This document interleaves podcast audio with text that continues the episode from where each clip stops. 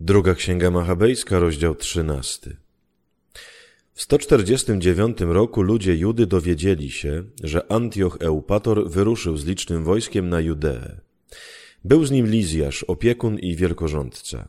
Obaj szli na czele greckiego wojska, które liczyło 110 tysięcy piechoty, 5300 jazdy, 22 słonie, 30 rydwanów uzbrojonych w ostrza. Dołączył do nich Menelaos, który bardzo obłudnie zachęcał Antiocha do walki. Nie zależało mu na tym, aby ratować ojczyznę, lecz chciał odzyskać władzę. Król królów wzbudził jednak w Antiochu gniew przeciwko występnemu, gdyż Lizjasz dowiódł, że to właśnie on jest przyczyną wszelkiego nieszczęścia. Antioch rozkazał więc zaprowadzić go do Berei i tam zgładzić według miejscowego zwyczaju a jest tam wypełniona popiołem wieża o wysokości pięćdziesięciu łokci, wyposażona w obracający się mechanizm, który z każdej strony strąca w popiół. Tam pchają na zagładę winnych świętokradztwa lub innych niezwykle ciężkich przestępstw.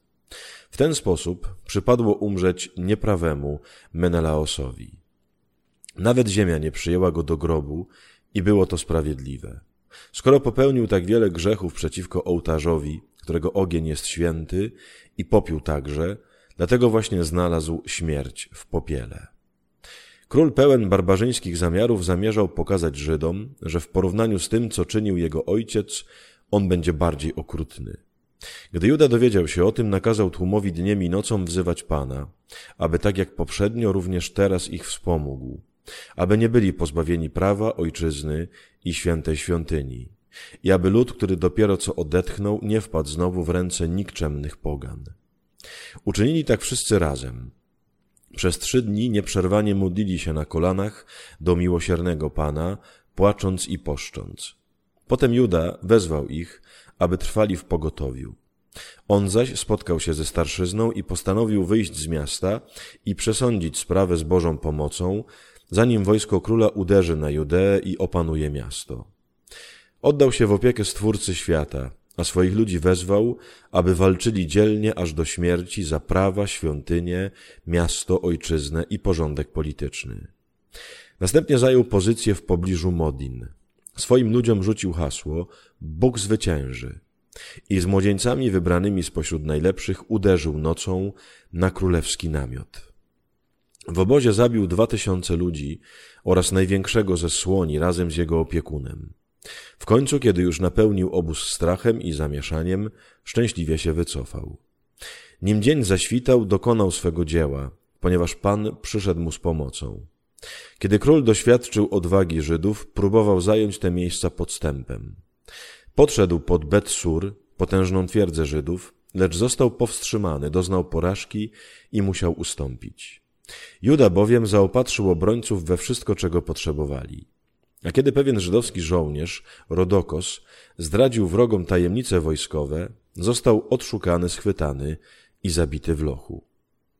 Potem król ponownie rozmawiał z obrońcami Bet-Sur, zaproponował im pokój i oddalił się po jego zawarciu. Następnie uderzył na ludzi Judy, lecz znów okazał się słabszy. Gdy dowiedział się, że Filip pozostawiony w Antiochii jako wielkorządca zbuntował się, Wstrząśnięty tym zwrócił się do Żydów i przysiągł spełnić ich słuszne żądania.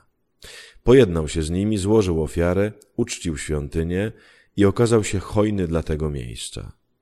Potem pożegnał Machabeusza. Hegemonidesa zaś pozostawił jako wodza nad obszarem od Ptolemaidy aż do ziemi Garreńczyków. Następnie poszedł do Ptolemaidy. Jej mieszkańcy byli rozgniewani z powodu zawartych układów. Oburzeni żądali ich unieważnienia. Lizjasz wszedł na trybunę i w miarę swoich możliwości starał się bronić.